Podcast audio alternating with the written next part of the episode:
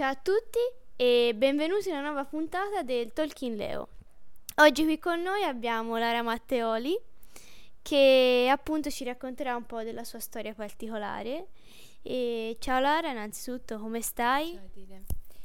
Tutto bene, eh, diciamo che l'estate mi ha abbastanza rigenerato e mm, sono stati mesi difficili, parecchio, quelli che ho passato per eh, via di un tumore. Ho scoperto di avere un tumore diciamo che il mondo mi è caduto addosso, e... però ce l'ho fatta e diciamo che adesso questo è l'importante. Quindi oggi sto bene, alti e bassi, ma come per ogni ragazzo della mia età e si va avanti e vediamo il futuro cosa ci riserva. Eh, grazie mille Lara. Volevamo, mm, allora, tu spesso diciamo anche per chi ti segue e chi non ti segue, poi tanto eh, favoriremo i tuoi contatti dopo, te pubblichi sempre diciamo questa frase, never give up, c'è sempre l'arcobaleno dopo la tempesta, che comunque credo sia una frase simbolo per te, una frase importantissima.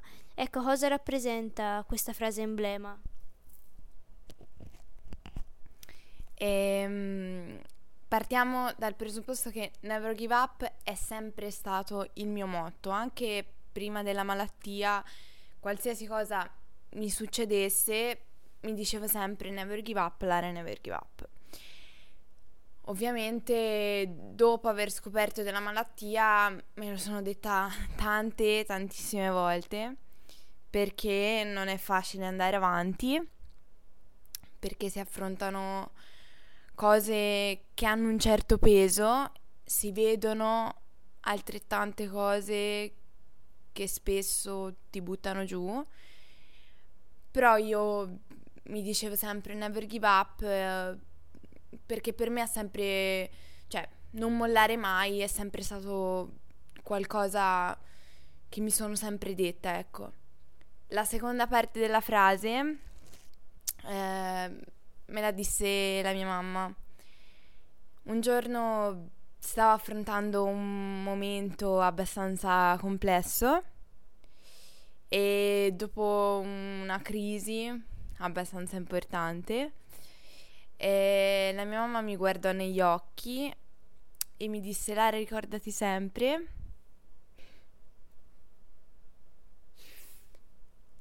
scusate che dopo ogni tempesta sorge sempre l'arcobaleno, che equivale al male subito. E questa frase mi ha aiutato tanto, perché a volte ti, sem- ti serve qualcosa a cui pensare per andare avanti, per lottare. E pensare al fatto che un giorno avrei avuto il mio arcobaleno mi ha aiutato comunque a continuare e ad andare avanti. E oggi sono qui, quindi direi che il mio arcobaleno l'ho raggiunto. Ecco, è, be- è bellissimo questo, che hai raggiunto comunque il, cor- il tuo arcobaleno e sicuramente continuerai a raggiungerlo perché comunque, come hai già detto, non è stato un bel periodo per te quello che hai affrontato fino a qualche mese fa. Ecco, volevamo chiederti se potresti fare un paragone eh, tra mh, mm, diciamo il tuo stato emotivo, quindi quello che hai provato, le tue emozioni, i tuoi sentimenti prima della malattia, quindi diciamo oso dire nel tuo stato di, nor- di normalità in cui diciamo ogni giovane di oggi eh, diciamo vive, anche se sono parole forti eh, però mi sento di esprimerlo così durante la malattia, quindi il pro- scoprire il problema e tutto, e poi adesso, quindi dopo mh, mm, la malattia, spiegando appunto mh, mm, anche cos'è cambiato, se c'è stato qualcosa che ti ha fatto riflettere, come sei andata avanti, ecco.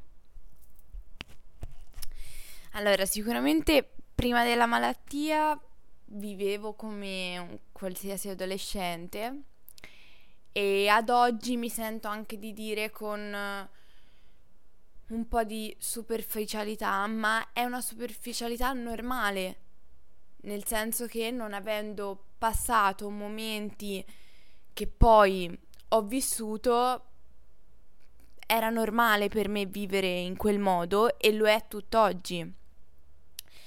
Uh, mi lamentavo per cose a cui oggi magari do meno peso, ci do peso perché sono tornata alla mia vita normale, di conseguenza un po' più di peso ce l'hanno, però mi rendo conto quali sono le cose importanti e quali invece passano in secondo piano.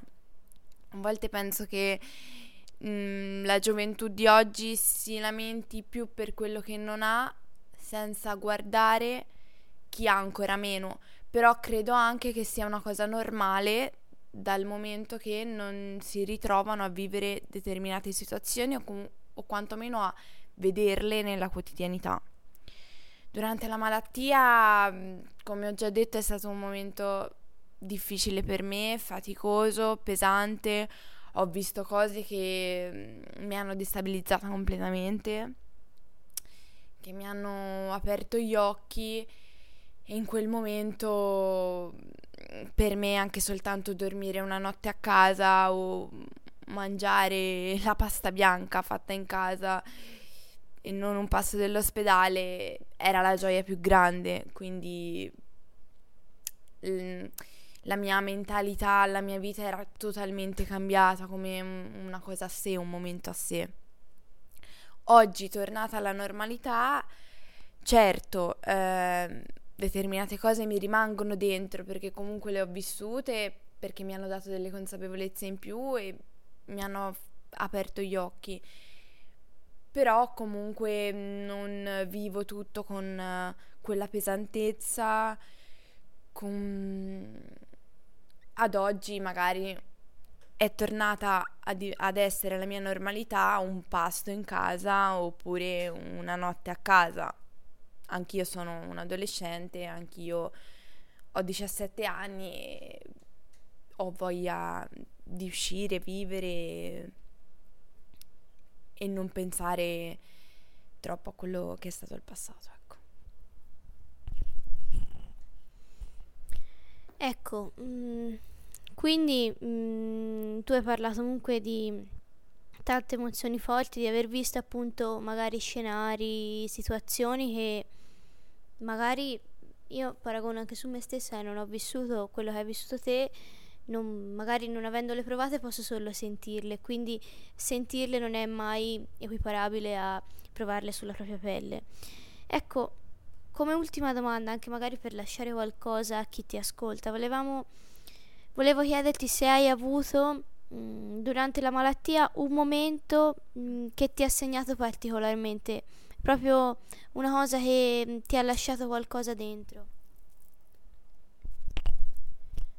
Allora, eh, di momenti che mi hanno lasciato qualcosa dentro ce ne sarebbero tanti perché appunto sono momenti forti e, e qualsiasi cosa vivi ti lascia e ti segna.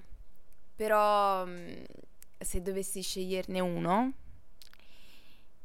è un momento fortissimo che mi ha lasciato senza parole, ma che sicuramente è quello che racconterei al mondo e quindi oggi a voi.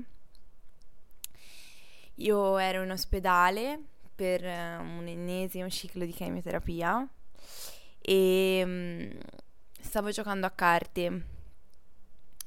A un certo punto l- la, il macchinario della flebo inizia a suonare e quando suona ha un suono insistente. E, e, suona perché magari qualche farmaco è finito o perché c'è bisogno di aggiustare qualcosa chiamiamo l'infermiera, l'infermiera arriva e mi sistema le mie cose, però ci ha messo un po' più del solito ad arrivare. E quindi io e mamma eravamo un attimo scocciate semplicemente per il fatto che questo suono è tanto insistente E um, l'infermiera arriva, mi sistema quello che ha da sistemare e poi mi guarda e mi dice Lara, la prossima volta se non è urgentissimo non chiamateci, aspettate e poi noi arriviamo. Mm, noi va bene, eh, scusate ma c'è un'urgenza ed esce. Noi continuiamo a giocare a carte dopo un'oretta, un'oretta e mezzo. Eh, la pompa, cioè il macchinario della flebo, risuona. Noi suoniamo il campanello, però sapevamo che sarebbero arrivati dopo, dopo un bel po'.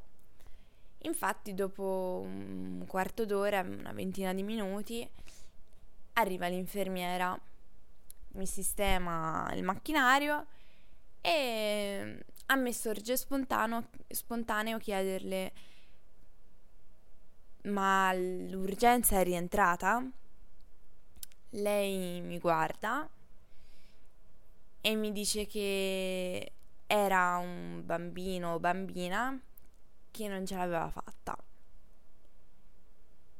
Noi siamo rimaste impietrite, non, non sapevo cosa dire, l'infermiera è uscita, noi ci siamo guardate e non, e non riuscivo neanche a proferire parola o continuare a giocare.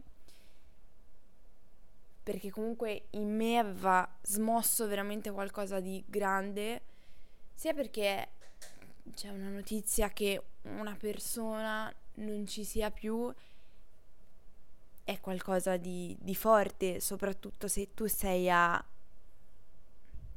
pochi metri di distanza, in una stanza forse accanto, chi lo sa. E poi perché comunque anche io stavo vivendo la mia esperienza con la malattia e non puoi mai sapere se il minuto prima ci sei e due minuti dopo non ci sei più.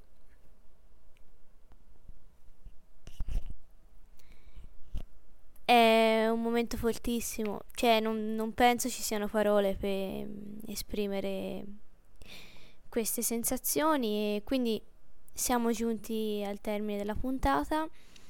È stata una bellissima puntata perché insomma esperienze così credo che se ne sentino veramente poche insomma poche diciamo vicini in realtà a noi stessi perché credo che fino a che i problemi siano degli altri alla fine non ce ne cioè degli altri molto lontani non ce ne rendiamo conto fino a che non è un nostro caro. E quindi mh, mm, vorrei ringraziare Lara per eh, diciamo averci donato un po' del suo tempo per raccontare la sua esperienza e mh, mm, ringraziare tutti gli ascoltatori che ci hanno ascoltato eh, vi lasceremo poi tutti i contatti di Lara in tutte le info su tutti i social per seguirla anche meglio sulle sue novità e comunque per chi vuole seguire e sentire anche la sua storia. E ciao a tutti e ci vediamo presto a una nuova puntata del Talking Leo. Ciao a tutti e grazie mille. Ringrazio te in primis, ma è rivolto a tutti perché ci tengo a parlare di questa cosa, ma non tanto di me, ma perché in generale, come ho sempre detto, dietro c'è un mondo ed è giusto che anche gli altri lo conoscano non vivendolo, perché viverlo è troppo forte e a tratti anche brutto, molto brutto, però magari sentirlo da un racconto può darvi un assaggio e se posso essere io a darvelo per me è un piacere immenso, quindi grazie mille Dile e un saluto a tutti. Ciao.